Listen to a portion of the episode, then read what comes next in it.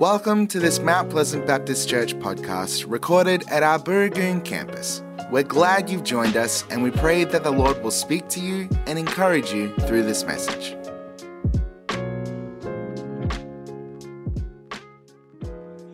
Last Sunday, you, you, would have heard the testimonies of the five people two in the first service and three in the second service that were just so encouraging. These people publicly declaring their faith in Jesus. And I know that all of them were really, really amazing testimonies. But man, have you heard of the testimony of Dunya? Were you here? No? Oh, you've got to listen to it and grab hold of that. It was, it was fantastic. And last week we also commenced a new series that will take us through to Christmas on who is Jesus. Really a very, very important question. And Nick, our senior pastor, introduced our series last Sunday uh, by talking about Jesus is Lord and alerting us to the very fact that our life and our faith really hangs on this statement whether or not Jesus is Lord over our lives. And I think the answer to that question, whether He is or not, would be very telling of our faith journey. So, this morning I will be continuing on our series, and this morning I'll be talking about Jesus is cornerstone.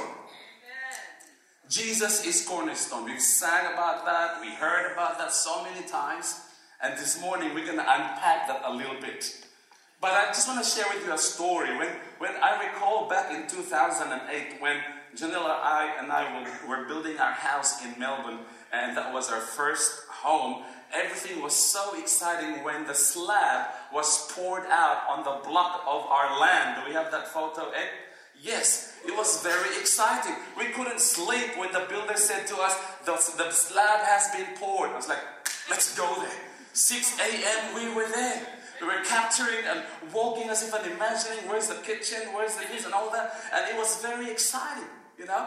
And you see, in, in modern day buildings, slab really is just one of the foundations of houses that, that builders use. But you see, there is a very important element on the slab. It has to be strong, it has to be solid, it has to be able to carry all that weight bearing load that you put on top of it. For example, like this one, the frame stage, for example. As the builders go up, do we have that? And, and, as the frame stage. So the slab, in fact, the consistency of the concrete has to be very perfect.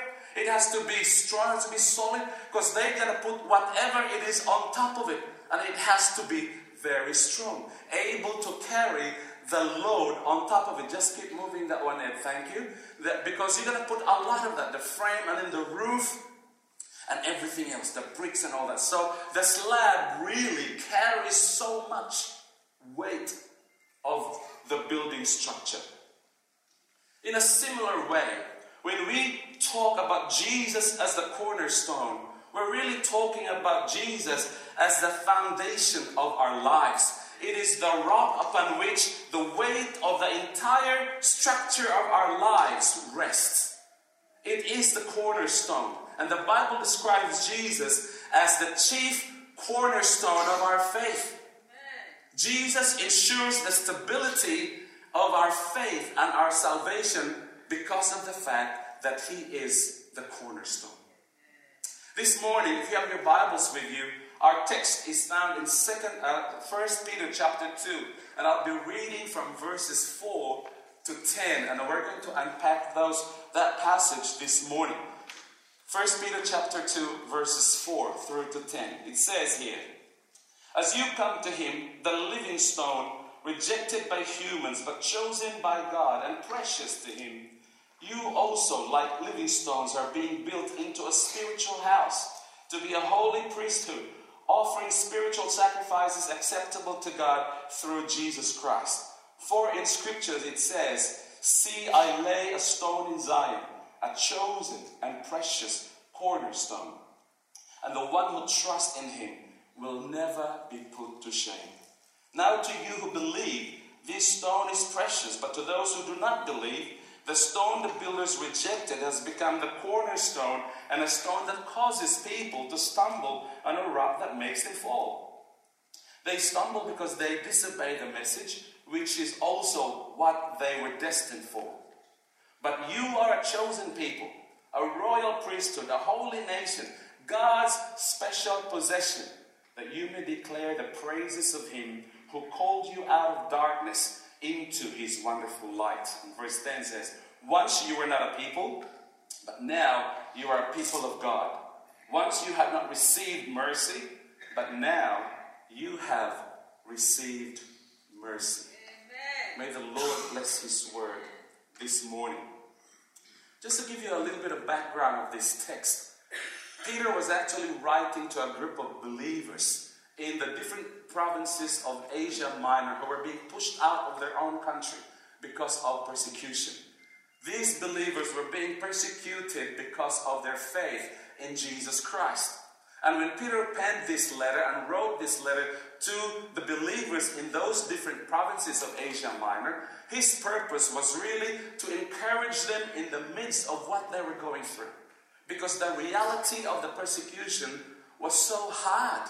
It was very difficult for those believers. And Peter, just kind of compelled by God, felt to encourage them to send them this letter to assure them that there is a far greater hope, that we can cling to someone who is trustworthy, that we can actually rest our faith not in the experiences and the circumstances that we go through in life, but beyond and above that, and that is Jesus as the cornerstone. Because sometimes it's so easy to actually allow our experiences to affect our own faith journey.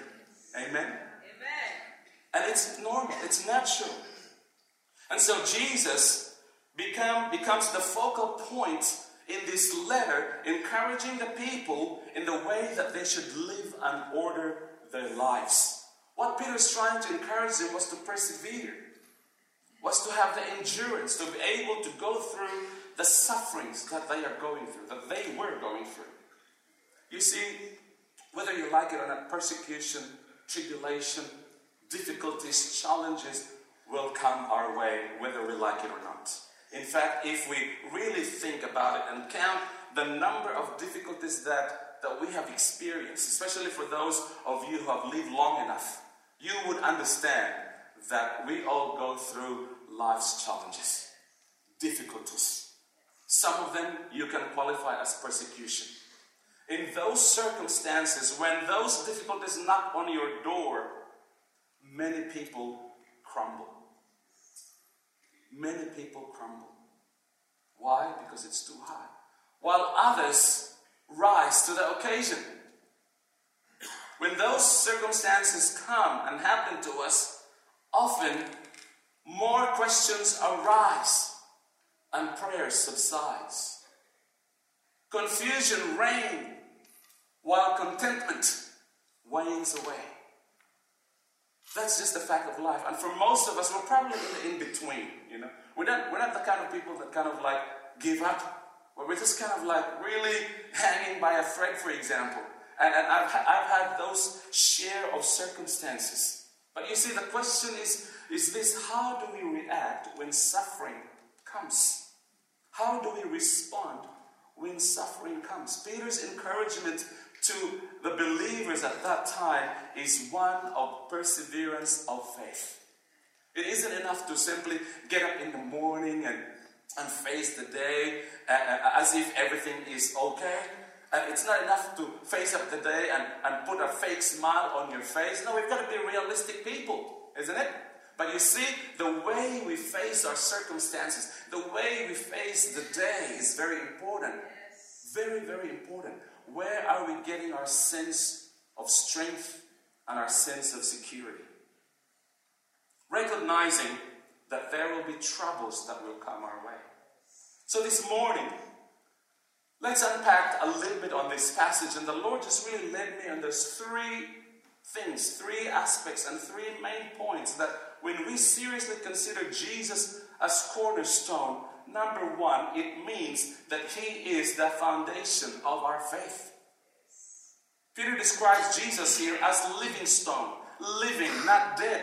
By nature, in comparison to trees and animals that are living things, including people, stone are non living material. They're considered as inanimate objects. You can have a different view on this, but generally speaking, stones are dead.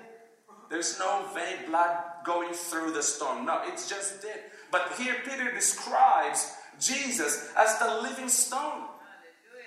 Hallelujah. Hallelujah. There's nothing more secure than that. Jesus is not or was not dead stone. He is described as the living stone. By virtue of his death and his resurrection, God or Peter is able to declare that Jesus, our Savior, is the living stone through his resurrection. And the Christian faith rests on this living stone, the resurrected Jesus. For over 2,000 years, scholars, intelligent, smart people have been trying to debunk and discredit the resurrection.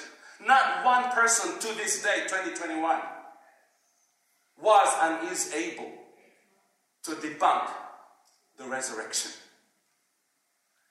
Amen. Amen. I remember uh, John Dickson, you know, the New Testament professor, Australian.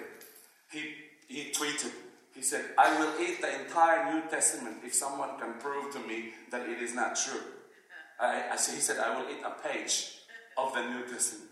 And all these scholars around the world were responding. And I think he said there were like 50,000 responses to his tweet. And not one, not one was able to disprove that the New Testament is not true. Isn't it incredible? Another, another aspect of Jesus as the foundation of our faith is because he's been chosen by God. He is the only plan of salvation. In fact, Nick alerted, us, alerted that to us last week that salvation is found in no one else. Because there is no other name that's been given in heaven and on earth for which man will be saved. And that name is Jesus. And God chose Jesus. God chose to send his son. John 3:16 for God so loved the world that he gave that he sent his one and only son. He made that choice to send his only son to save humanity. He was chosen by God. It wasn't like a random thought of God the Father and say, hmm, I might send Jesus. No, it wasn't like that. It was part of the plan. It was prophesied. And when the right time came, the very chosen Son of God became human, God incarnate because he was chosen by God. There's nothing more trustworthy and reliable than that to base our faith on. Third is that Jesus is, was and is precious to God. You see, the, the Greek word uh, precious in Greek basically means timios, which means uh, a set set an estimate on, estimate on something, and the, the noun and adjective form of that means honor, respect, reverence, worthy objects or people, being precious or dearly or, or dear or costly. And in the New Testament, timios, which is precious, is basically described in two ways costly and highly esteemed or regarded. And that is Jesus, the precious Son of God, came to become the very foundation of our faith. It was precious to God. And Peter went on to say four precious things in the book of uh, in his writing in First Peter. The first one, Peter describes the promises of God through his word are precious in Second Peter 1 verse 4. You see, you can Google what is the most read book in the world. I'll show you something. Ed, can we have that? The Bible. 3.9 billion copies have been printed and still counting. Quotes from the works of Mao, only 820 million from a nation who is one third of humanity. And you can keep going on and on to the next slide, Ed. Harry Potter is there, uh, Lord of the Rings is there, Da Vinci, Twilight Saga, Gone with the Wind, Think and Grow Rich, only 30 million, Diary of Anne Frank, 27. But the Bible stands to this day as the most read book in the world. No matter how much people say this is antiquated, this is historical, this has no power, it's irrelevant to our society, and yet it is still the number one most read book in the world. Hallelujah. That's why Peter says the word and the promises of God through his word is very precious. Our faith is precious. The Son of God is precious. The blood of Jesus is precious. And then finally, we can talk about the cornerstone being the foundation of our faith. You see, the word cornerstone is basically an ancient architectural term that builders use. When they build a structure, a house, a building, or anything like that, they would then go and search for a stone that will become a cornerstone of a building. It is carefully, it, it's carefully uh, chosen. It has to be strong, it has to be solid, it has to be big enough to be able to hold whatever it is that they build on top. And when they lay that cornerstone, that cornerstone becomes a point of reference as they progress as they lay bricks from this side all the way, and builders always check whether they are still in line to the cornerstone. And whatever they put on top of it, they make sure that it is strong enough that the cornerstone can hold the entire structure of the building. Now, in our modern day building structure, especially the high rise, builders will tell you that the higher your structure, the deeper your foundation. The higher you go, you know, 20 story, 30 story, a 10 story building will have a slightly shallow foundation in comparison to a 100 story building. In fact, so that's the truth that the higher the building structure, the deeper the foundation. And you've probably seen that around our city. That, you know, when they lay these big solid beams of structure, they just keep pushing, pushing all the way to the ground. Because what are they building there? Oh, there's another 20 story building that's going to go up there soon and yet they really take the time to build. That is what Jesus is, or who Jesus is in our lives. And He should be the cornerstone in our lives where we make Him as the point of reference in which when we live and order our lives, that we make sure that our lives are aligned to, to, the, to the teachings, to the truth, to the values of Jesus. Amen? That is what it means by Jesus as the chief cornerstone of our faith. The second, when we consider Jesus as a cornerstone, it means that He is the foundation of our identity. That He is the foundation of our identity. In our text, we can read at least four phrases of you are declarations by Peter. Peter said, You are living stone in the same way. You are chosen people. You are a holy priesthood. You are a holy nation. You are God's special possession. And if you continue to search the entire Bible, both in Old and New Testament, you can actually find at least 77 you are declaration statements from the Word of God in terms of who we really are before Him. Here's some of them. You are loved. You are forgiven. You are precious. You are no longer condemned. You are a child of God. You are set free. You are free from fear, shame, and condemnation. You are blessed. You are alive in Christ. You are an heir. You are an ambassador. You are a citizen of heaven. You were created in the image of God. You are a new creation. You are fearfully and wonderfully made. And I can keep going on and on of these you are statements. But you see, we need to grab hold of that, that this you are statement that God declares in His Word is who we are according to Him as our Creator, as the very being who gives life to us. Amen? And so there's not, no other being that is strong enough, that is reliable enough, that we can base our identity from as the basis of our foundation. Jesus being the cornerstone. Now, I am sure that many of you would agree with me that social media, with all its merits, positive advantages, has also created a very distorted view of our sense of self and identity. People between the age of 16 and 35, hear me out. Raise your hand if you're between 16 and 35, the highest users of social media. And are, here are just some of the negative impact and effect of social media. Inadequacy about your life or appearance. FOMO, fear of missing out. Cyberbullying, self absorption. Oh, it's all about me. People use social media as a security blanket, unrealistic expectations, negative body image, unhealthy sleep patterns, and overall general addiction.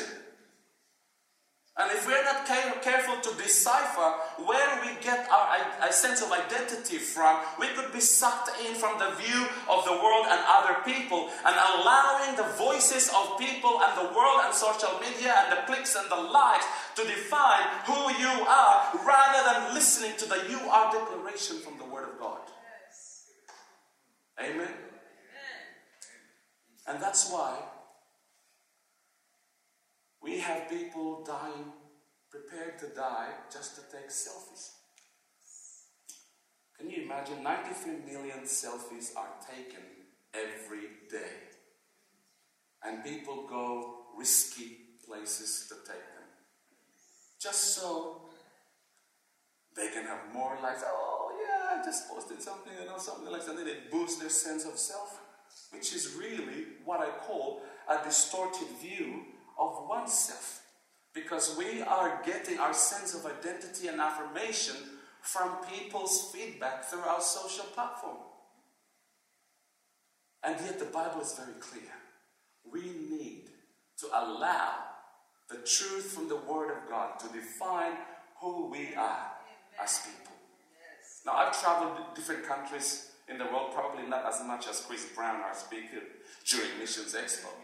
But when people meet me for the first time, they go, oh, where are you from? And they go, I don't say straight away. I just say, have a guess, because I love the game. Oh, from Burma, you know, from Malaysia, from Indonesia, from Laos, you know, and all this, and, and they never mention Philippines. It's like, where have you traveled? Like, you, know, you haven't been out of the country, obviously. But when I say to them, I'm from the Philippines, go, oh, I knew it. You've been guessing the wrong countries, man. The funny thing was, when I was in Canada, living there for a while, when I was studying, I had a long hair, like this wavy long hair. I might show you a photo one day when it's appropriate to the message. But anyway, they thought I was American Indian. Can you see that? Can you picture that? If I had long hair, they thought that I was a Native American Indian in Canada. And I was like, no way. And then I went to a Native American Indian festival. And I go, oh, those could be my cousins. oh my goodness. It's like, oh, yeah, that's true. I look like one of them, you know? It is exciting. But you see, it's hard when you always get mistaken identity. It's hard. It's hard. But did I allow that to affect my sense of self? No. I know who I am in God. I know who I am uh, in, God. Like nonsense of this racial fluidity. If I said it, actually I'm not Asian, I'm actually Caucasian. That's how I feel today. You know, all these fluidity theory ideologies.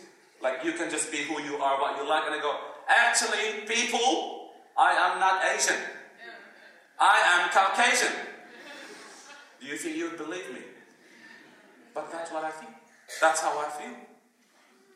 No. But you see, more than that, as followers of Jesus, Peter was trying to address these people because they're pushed out of their countries. So maybe they've lost their identity, they've lost their home, they're not part of their village. You know, they just lost everything.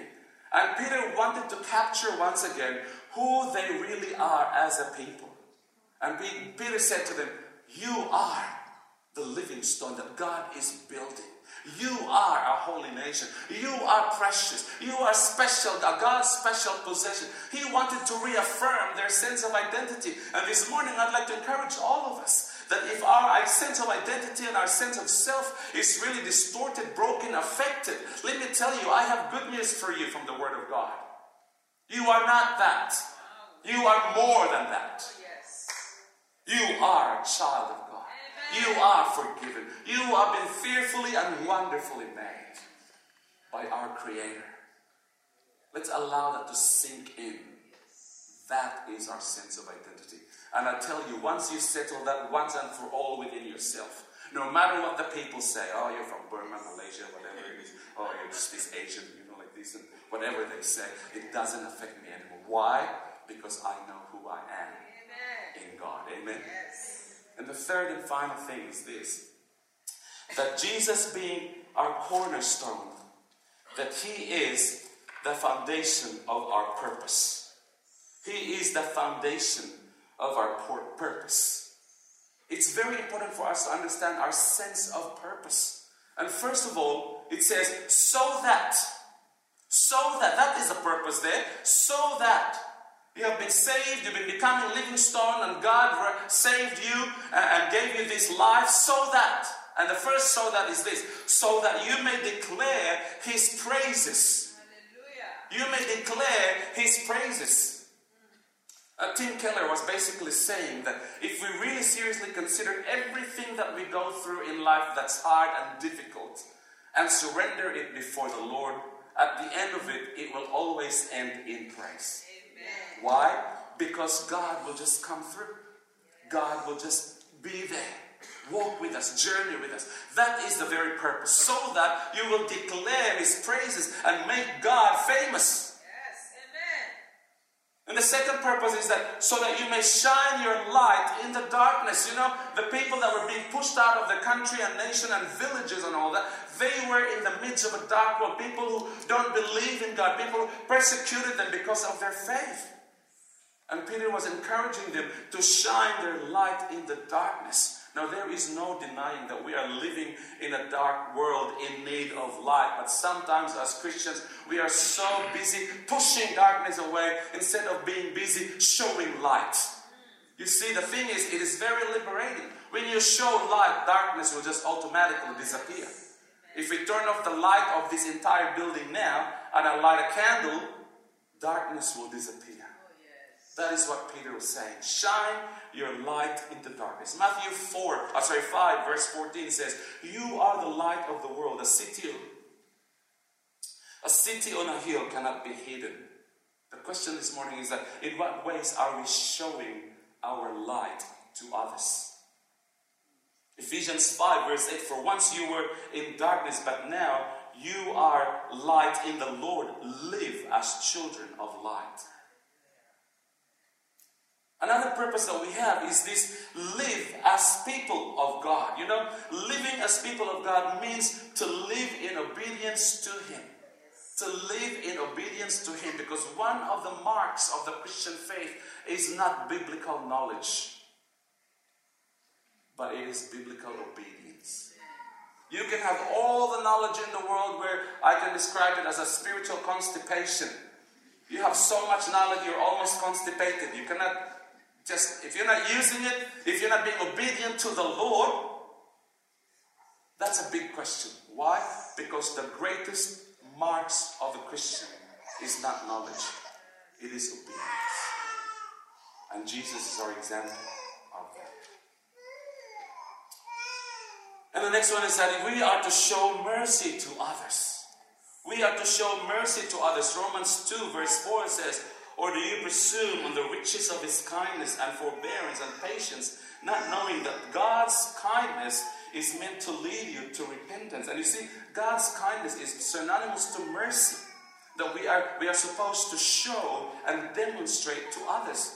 What a beautiful picture of that, that God's kindness and mercy leads us, draws us to repentance so that we can actually confess our sin and leave our life of sin and guilt and shame and walk into the mercy and the kindness of God and receive this beautiful gift of salvation.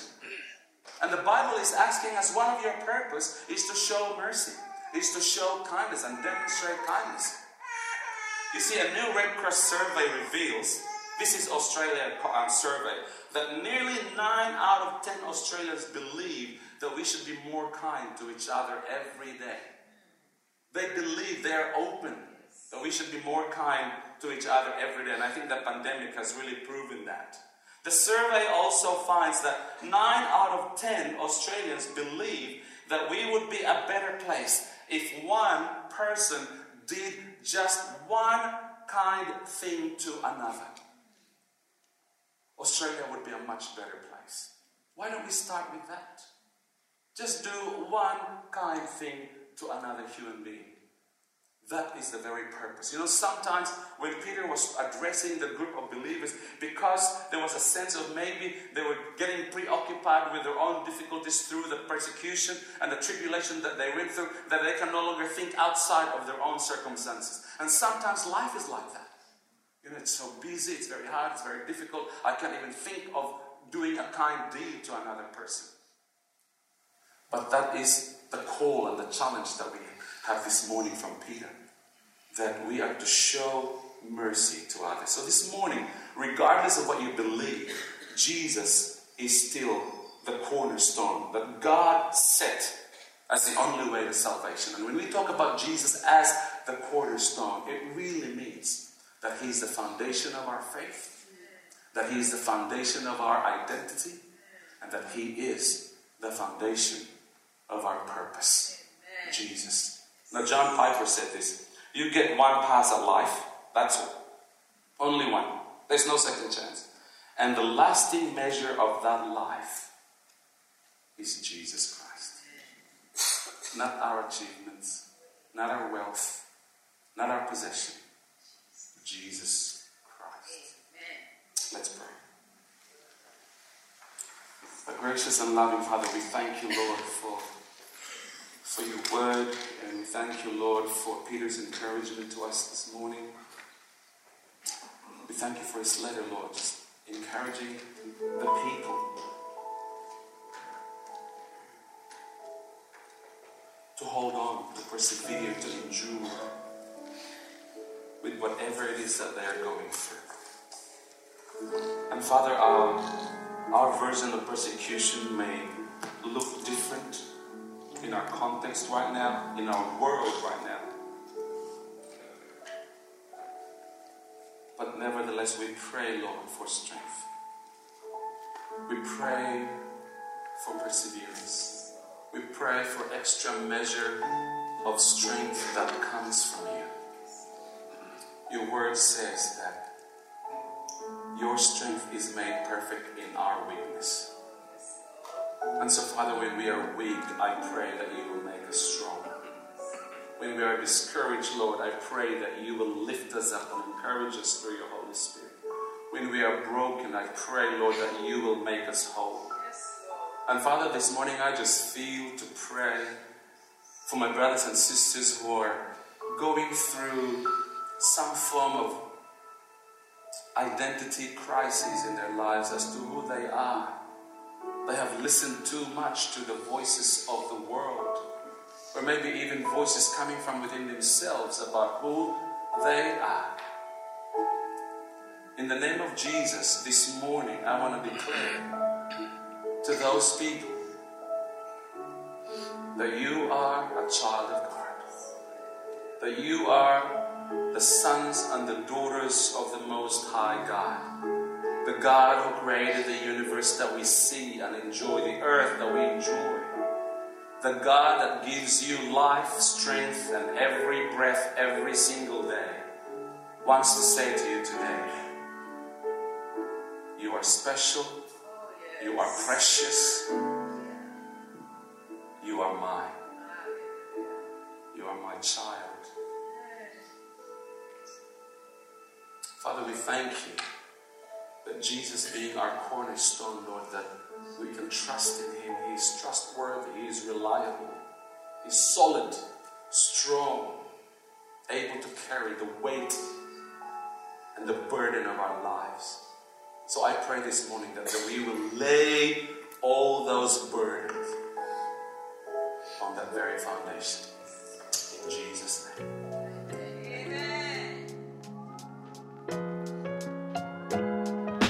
Thank you for joining us. We would love to hear from you. If you would like prayer, please submit a prayer request at mounties.org.au forward slash prayer or send an email to communications at mounties.org.au and one of our team will be in contact. Have a great week.